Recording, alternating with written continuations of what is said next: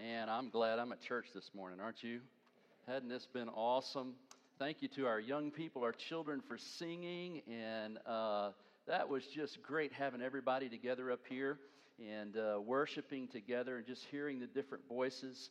And then to see that God is at work in our student ministry and around on our campuses, and we're seeing uh, young people get saved and coming to know the Lord not only in our children's area, but in our student division and, and, and on campus uh, with our college students. And so we just, we got to give the, the Lord praise for that and just thank Him for His mercy and His grace. And, and it's so great to have, I, I think, I love being a part of a, a multi generational church uh, where you see all sorts of people of different ages, uh, of different races, and different uh, backgrounds all worshiping together. I think that's going to be a little bit like heaven, don't you? And looking forward to that. Uh, but today, I want you to turn in your Bibles to Genesis chapter 28 as we continue this series, uh, a series through the book of Genesis on the major themes. And we have learned some things that are, if you want to help the next generation, if you want to help your children, help those young people handle life, be prepared, the book of Genesis is one of the most important books in all the Bible for them to study. And you can walk them through the themes that I have been going over these last uh, five weeks. And these themes are, are bedrock principles, bedrock truths. And I'm here to tell you that if they can come to understand, and if we can all come to understand and live in the truth we'll live today, it is life changing.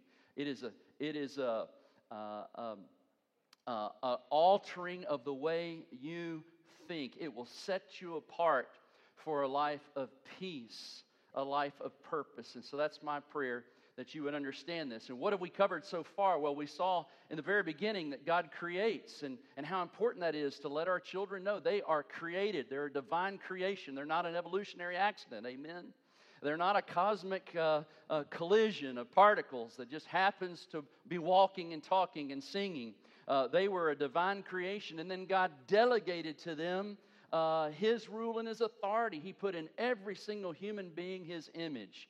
And so we, we looked at that. But then we saw the price of sin. And Genesis is a great book to show uh, our young people and our coming generations that, that God punishes sin and that it, uh, it is offensive to God and it separates us from God, but that in His judgment, He is always seeking to restore. And so we saw last week also that God makes promises in the midst of the trials and the sin and the, the struggles and devastation of, of this planet. God keeps entering in and makes unconditional promises. And we saw that in the life of Abraham last week. Where we're going to jump ahead chronologically to Abraham's grandson, and his name is Jacob. God fulfilled Abraham's the promise he made. Abraham had a, a son named Isaac, right? He had Ishmael and Isaac. Ishmael was kind of Abraham's idea, but Isaac was the promised one of God. And then he, he asked uh, Abraham to, to show his willingness to trust God in, in making an offering of his son. And you might know that story. And God provided a ram, he provided a sacrifice, and Isaac uh, uh, made it through that and continued to live. And then he had two sons, and it was difficult for his wife to have children. And he had two sons, and their names were Jacob and Esau. And so, if you've grown up in church, these are very familiar, familiar names. And we're going to look at, at Jacob. And if you remember Jacob's beginnings, God made a prophecy to the parents of Jacob and said, Jacob's going to be, even though he's the second son, he's going to be the one that is going to get the promised blessing. But then Jacob comes out kind of holding, they were twins, holding on to the heel of his brother. And from the very beginning, the parents noticed there was something devious about Jacob. And Jacob uh, is a, a, deceptive person. He was kind of a, the, a mama's boy. We see him uh, trick his brother Esau. His brother Esau's really hungry, and his brother Esau didn't treasure his birthright like he should. He traded in his birthright for a bowl of soup, basically, when he was really hungry. And uh, Jacob took advantage of his brother, and then he took advantage of his father. And if you grew up, you remember that story where, where uh, Jacob put fur on his skin so that he would uh, feel like his brother Esau, who was very hairy.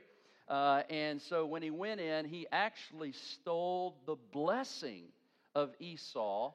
So even when God made a promise, Jacob deceptively made his way into there. And behind Jacob's deception was his mama. She was in on it too. And so we've, we, what we've noticed and it's, I think it's uh, really interesting that it lands on a day where we're, we're thinking about families, we're thinking about the next generation, is that the book of Genesis is about families. It's all about families. And it's all about dysfunctional families. There is not one functional family in the book of Genesis. And can I tell you, there's probably not one functional family in this building. we can really identify with this soap opera called the book of Genesis. And no one really is quite as easy to identify, perhaps, as Jacob. I mean, all of these family struggles, husbands and wives fighting and not getting along, children fighting and not getting along, and, and uh, we have all of these issues. We have um, we, we had multi generational worship today, but Listen, the book of Genesis is really multi generational war. They're at, they're at war, and now we have Jacob running from Esau, and Esau wants to kill his brother. Cain killed his brother Abel. It's constant. You know, the sociologists and anthropologists are struggling to figure out nowadays. They have a kind of a, an ongoing debate on why we as human beings behave the way we do. Is it nature or is it nurture? You've heard this debate. Nature's just genetics, it's DNA, it's kind of how we're hardwired. Nurture is the environment, your parenting that you experience, and all the different things. And, and you and I would probably argue that it's some type of blend like that. But Genesis teaches us something rather interesting that will help your young people understand this world. Nature has been corrupted, and nurture has been corrupted. So, whether it is nature, our sin has corrupted our bodies and our minds. We don't think right. We're dying. We're fighting diseases and animals, and we're struggling all the time with nature. And we have mutations and all sorts of things. We're, we're, um, we're, in, we're in trouble when it comes to nature. But then when we look at nurture, how many of you are perfect parents? I mean, it'd be a miracle if my kids turn out okay, right? between me and my wife, we're working hard to try to provide a good nurturing environment, but nurture's corrupted, nature's corrupted. This is the struggle that we enter into in Genesis chapter 28. And you're going to hear something in here that is absolutely amazing. For the first time in the Bible, Genesis chapter 28, lots of firsts in the book of Genesis. For the first time in verse 15, God tells somebody, I am with you. I am with you. In all of your dysfunction, in all of your sin, and all of your rebellion, and all of your deception, and all of your wanting to kill your brothers and your sisters, and all of your doubts and lack of trust, a holy God says, I am with you. The subject today is God dwells. And it's, it's an act of grace. So let's read this story together. Verse 10 Jacob left Beersheba and went toward Haran, and he came to a certain place and stayed there that night because the sun had set. Taking one of the stones of the place, he put it under his head, and he lay down in that place to sleep. And he dreamed, and behold, there was a what? A ladder. Talk about children's songs. How many of you remember that song? We are climbing Jacob's ladder. We are climbing Jacob's ladder. We are climbing Jacob's ladder. Soldiers of the cross. Did I sing it right? I think that's the first time in about 40 years I've sung that song. I, and uh, but you probably sang that song. We are climbing Jacob's ladder. Well, here's where it comes from. He dreamed, and behold, there was a ladder set up on the earth, and on the top it reached to heaven. And behold, he, he notices angels of God were ascending and descending on it. It's a busy ladder. And behold, the Lord stood above it and said, I am the Lord, the God of Abraham, your father, and the God of Isaac. The land on which you lie I will give to you, to your offspring. Your offspring will be like the dust of the earth, and you shall spread abroad to the west and to the east and to the north and to the south. And in you and your offspring shall all the families of the earth be blessed. If you've been with us over the last few weeks, that sounds very familiar. It was the promise God made to Noah, He made it to Abraham, and He said, Listen, I'm continuing with this with you, Jacob. Even though you don't uh, realize it, I've made a promise to you, and I'm going to work in your life. Behold, verse 15, I am with you and will keep you wherever you go and will bring you back to this land. For I will not leave you until I have done what I promised you. Jacob's running from Esau. He's running to Haran. He's going out of the land of Canaan, but God says, Listen, I'm with you and I'm bringing you back. Verse 17. Verse 16. Then Jacob, Jacob woke from his sleep and said, Surely the Lord is in this place, and I did not know it. And he was afraid. And he said, How awesome is this place? This is none other than the house of God. And this is the gate of heaven. So early in the morning, Jacob took up the stone he had used as a pillow, and he set it up as a pillar and poured oil on top of it. And he called the name of that place Bethel. But the name of the city was Luz at the first. Then Jacob made a vow, and he said, If God will be with me and will keep me in this way that I go, will give me bread to eat and clothing to wear, so that I come again to my father's house in peace, then the Lord shall be my God. And this stone, which I set up as a pillar, shall be God's house. And all that you give me, I will give a full tenth to you. Well, let's look at Jacob's trouble. Let's look at Jacob's ladder. And then let's look at Jacob's Savior. Jacob's trouble is pretty evident in the very first verse. He had been given a promise through his grandfather and through his father Isaac that he would uh, have many, many descendants. At this point, he didn't even have a wife. And he had deceived his brother, and now he's on the run and they are facing all sorts of family dysfunction, family trouble. Jacob is experiencing trouble that you and I are probably sometimes familiar with. He was having a family feud, and then when you look at him, he's, he's sleeping. I mean, if you notice verse 11, it says he came to a certain place. He's out in the wilderness on, on his way to Haran. He is completely alone, and he's using a rock for a pillow. When's the last time you did that? And so the picture here is one of destitution. He's poor, he's without. It is one of loneliness, it is one of fear. And Jacob, to this point, has absolutely not shown any sign of having a spiritual walk with God. He hasn't prayed. He's not, uh, he's not really honoring his father the way that he should. He deceived his father.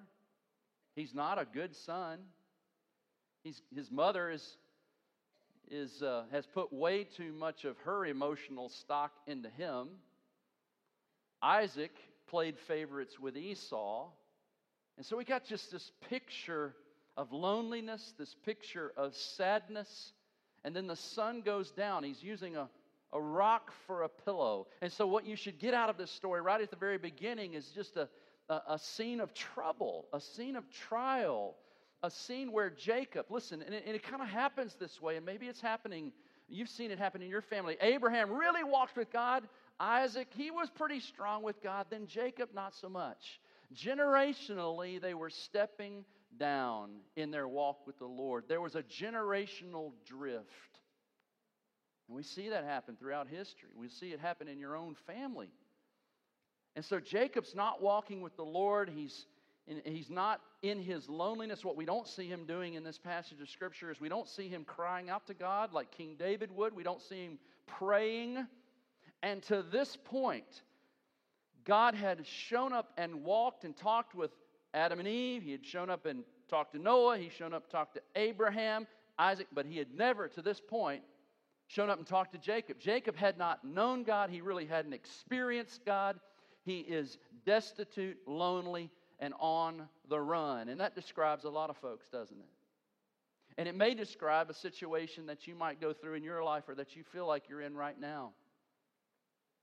You've heard about the promises. And maybe intellectually you might believe in God. Joseph, I mean, Jacob, no doubt believed in a God, but it's got to be more than a belief, an intellectual belief.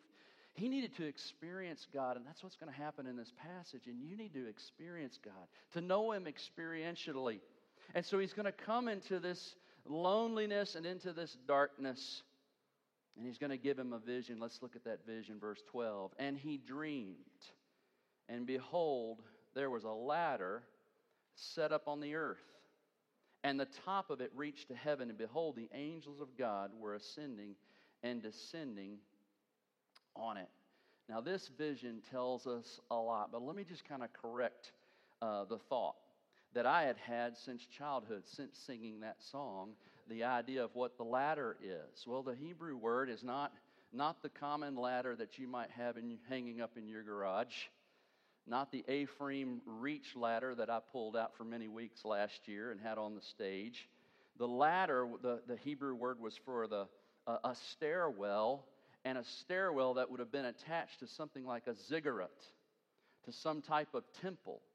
And he was in the mountains, and, and perhaps God gave him this vision, or perhaps he had seen something like this. I've got a picture of a, of a stairwell, and this is a, uh, at, at a ziggurat, a place of worship uh, in uh, ancient Ur, where Abraham came from. And, and so this is the type of ladder that he had in his vision. It would have been something that he had seen in his day, but it would have been something reaching up to heaven. And so this, this ladder, this stairwell, I want you to get the picture, was a, was a very busy place. So he's, he's having this dream, and there's this ladder, but what, what he sees are angels going up and down. These angels were holy messengers. That's what angels are. They're ministers of the Lord, they're ministers of God, they're messengers of God. And when he saw them coming up and down this staircase, God was telling him one thing I'm at work around you. I am at work. God has not forgotten about you. You haven't asked for it, and you haven't prayed about it, but God is at work around you. He couldn't have, uh, he couldn't have missed that. And so the first thing we need to see in this story, and it's still true, is God is at work around you, whether you see it or not. He is at work around you. He is not removed. Jacob didn't have a friend. He was by himself, he was defenseless, he was destitute. God showed up and said, You are not alone. I am at work around you. And what is interesting is, is uh, where this vision happened.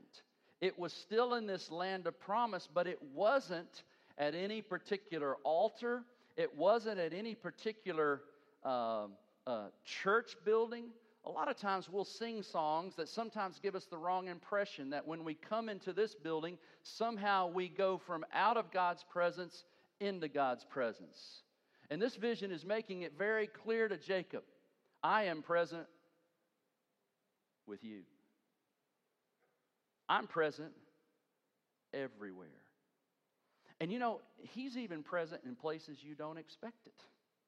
The last place that Jacob thought that a stairway from heaven would land would be this God-forsaken, barren place where he had to sleep on a rock.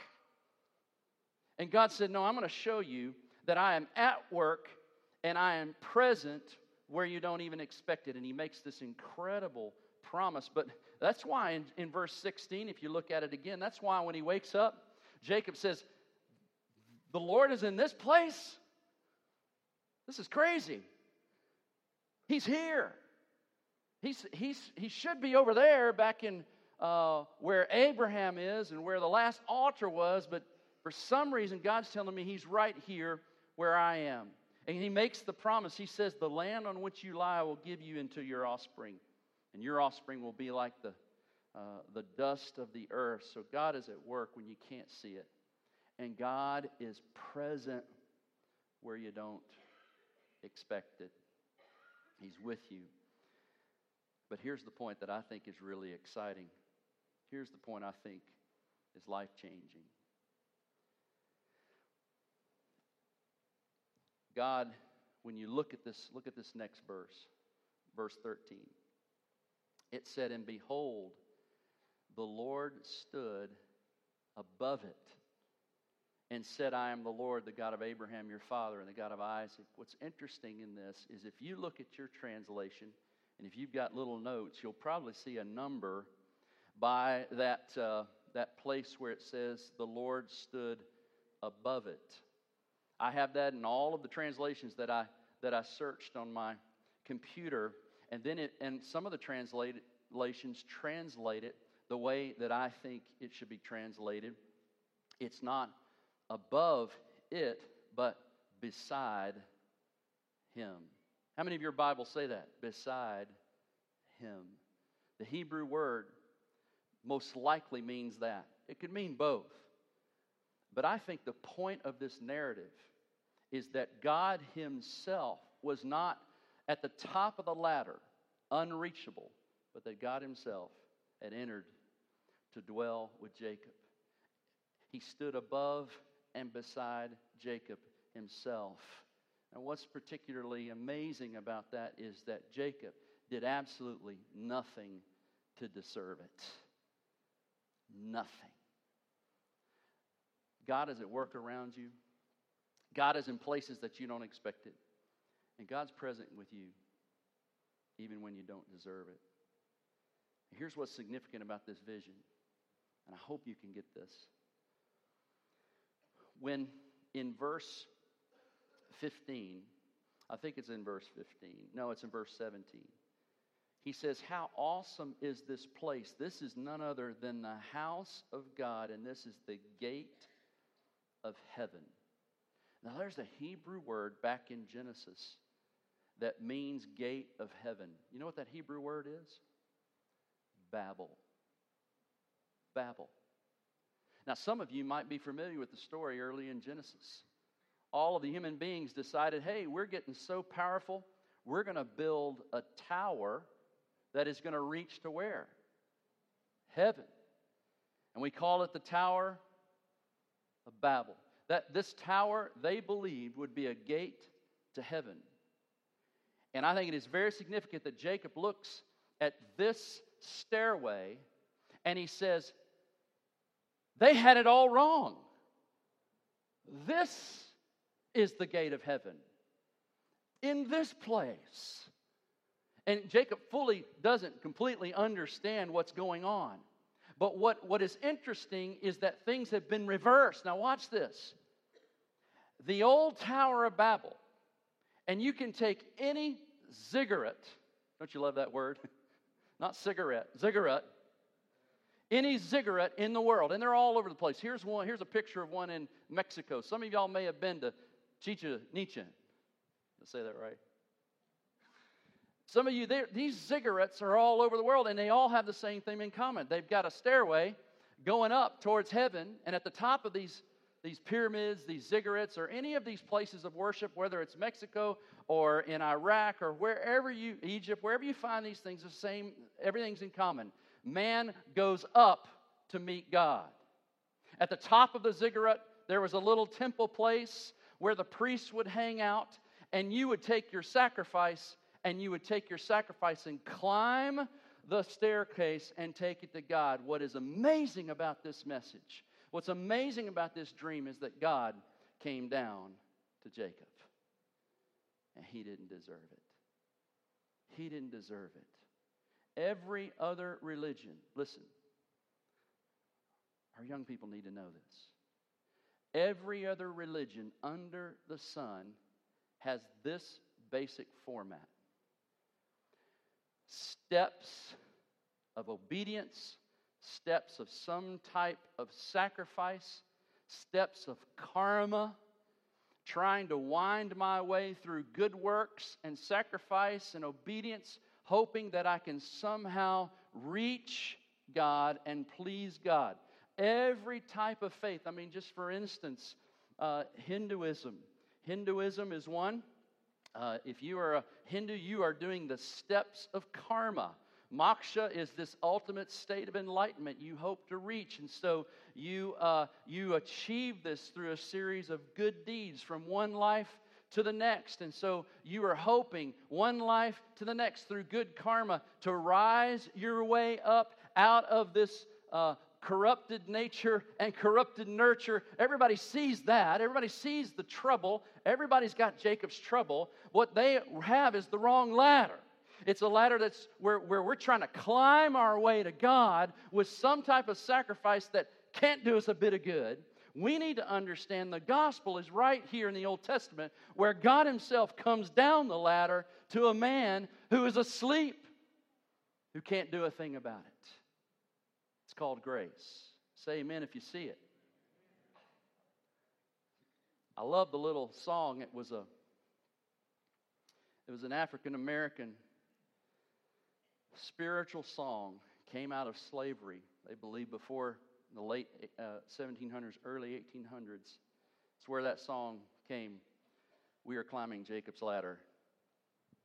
And it was one of those rhythmic songs that they would sing because they were subjected to slavery and to work, and it just helped them to work. But it was much more than just a rhythmic song to help them work in their slavery. They, they were believing and trusting God would eventually lift them up out of that.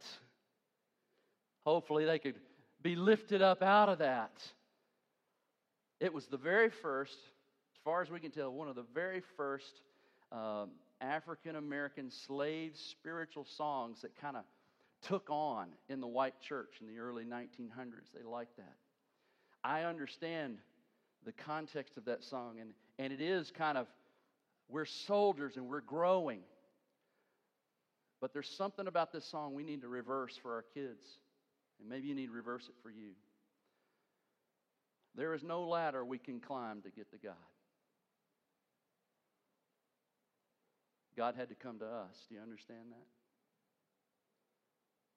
And Christianity is not, oh, oh, I'm going to make it. To be as good as Pastor David one day. Look at him way up the ladder. Oh, man, seminary put him way up there. Look at him. Surprised the ladder doesn't break with him on it. Look at there.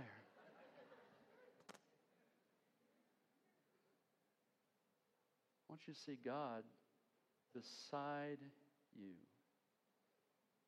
God came down the ladder. That's Jacob's ladder. You want a ladder? Become a Mormon.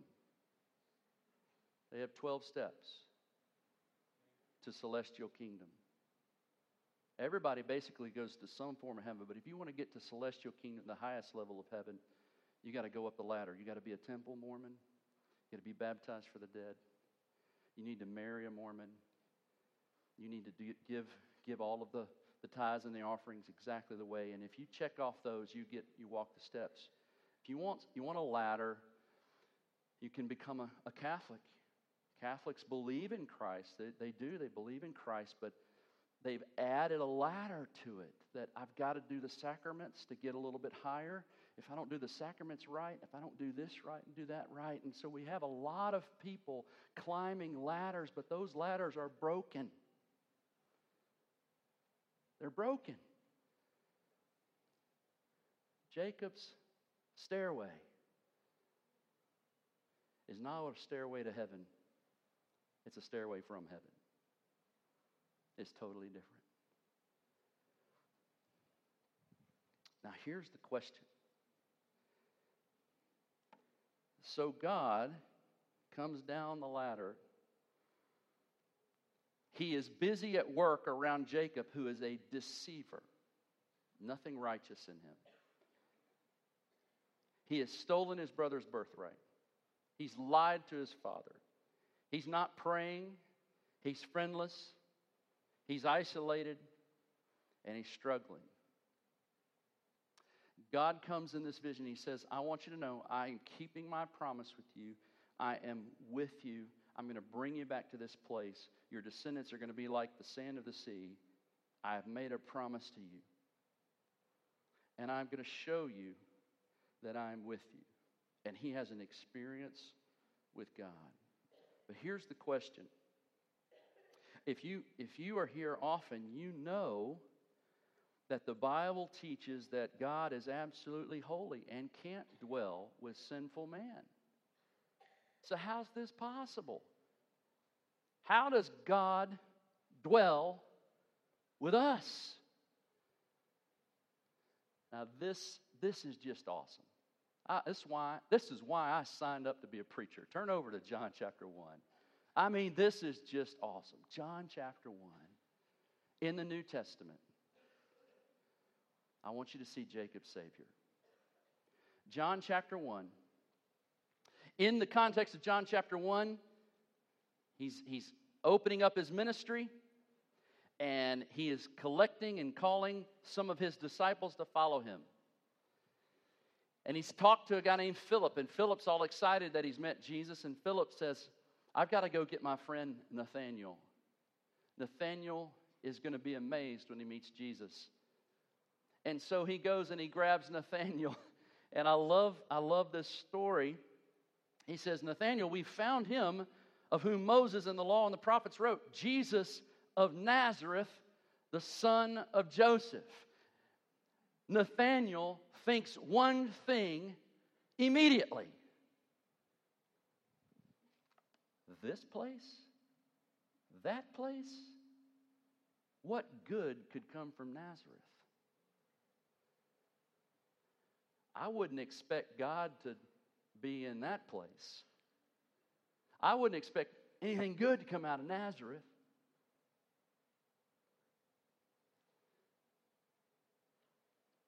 Philip said, Well, all right, come and do what? See. And so Nathaniel is going to have an experience. And so he goes. And Jesus, I love this. Jesus saw Nathaniel coming toward him. Nathaniel haven't, hasn't met Jesus, hadn't talked to Jesus. Jesus sees Nathaniel coming and he calls out. He said, Behold, look at you. You are a good Israelite in whom there is no what? Deceit. Now that struck me as strange until I put these two things together the ladder that we're going to see in just a minute and Jacob. He looks at Nathanael and he says, You are a good Israelite. By the way, where did the name Israel come from? If you go back, if we had time in Genesis, we would see Jacob wrestled with God, and eventually God changed Jacob's name to Israel. And out of his 12 sons, you know, all the Israelites came. And so Jesus connects him back to Jacob, but then he says, even though you're a good Jacobite, a good Israelite, and be, even though there was deceit in Jacob, when I look at you, what does he say? that in you there is no what? Deceit. Now, I think it's just kind of tongue in cheek. I think Jesus is getting his attention because he, I believe this. Now, we're going to have to wait till we get to heaven. So let's all run to Nathaniel and ask him this question Top 10. What were you doing under the fig tree? Because look at what it says. Nathaniel said to him, Oh, how, how do you know me? Jesus answered him, Before Philip called you, when you were under the fig tree, I what? I saw you. I saw Jacob on his stone pillow in the middle of nowhere, full of deceit. And I made him a promise. Nathaniel, I saw you. In fact, I see you wherever I want to see you whenever I saw you under the fig tree. Something about this blew Nathaniel away. What was he doing under the fig tree? I think, my, my mind is I think he was thinking about Jacob. I think he was thinking about Jacob and all the deceit that was in Jacob. And I think he was probably struggling to try to overcome that. Maybe he was wondering about it. And as soon as he walks up to Jesus, Jesus goes, Oh, behold, an Israelite with no deceit in him. What? How do, how do you know me? I know exactly what you're doing under the fig tree. Maybe it wasn't that he was having his devotion that morning. Maybe it was he was doing something he shouldn't have been doing under the fig tree.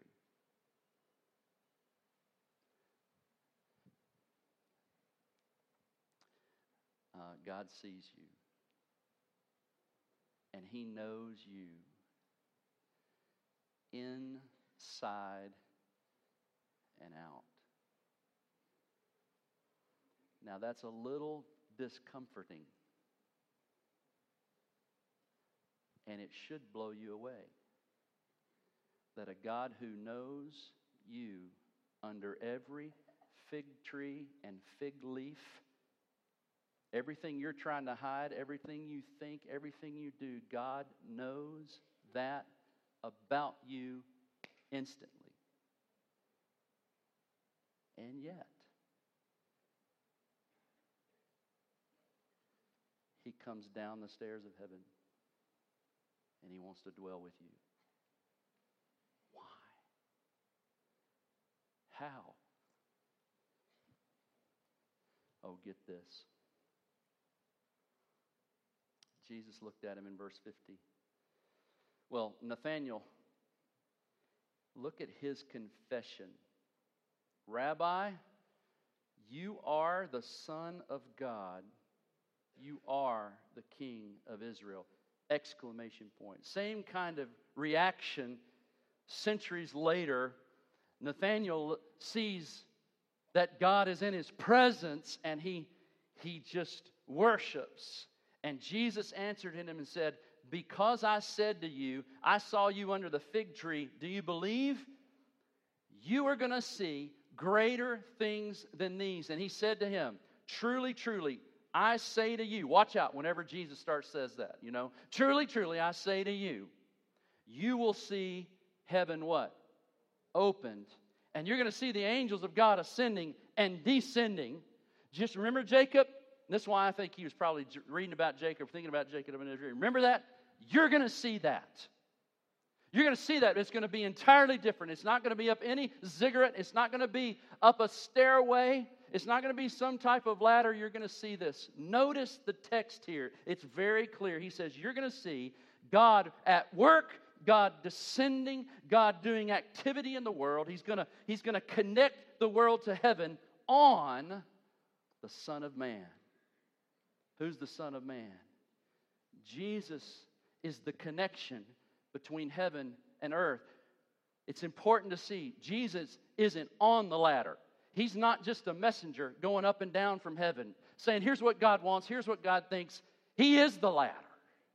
He's the very connection between heaven and earth. He is the only way, truth, and life.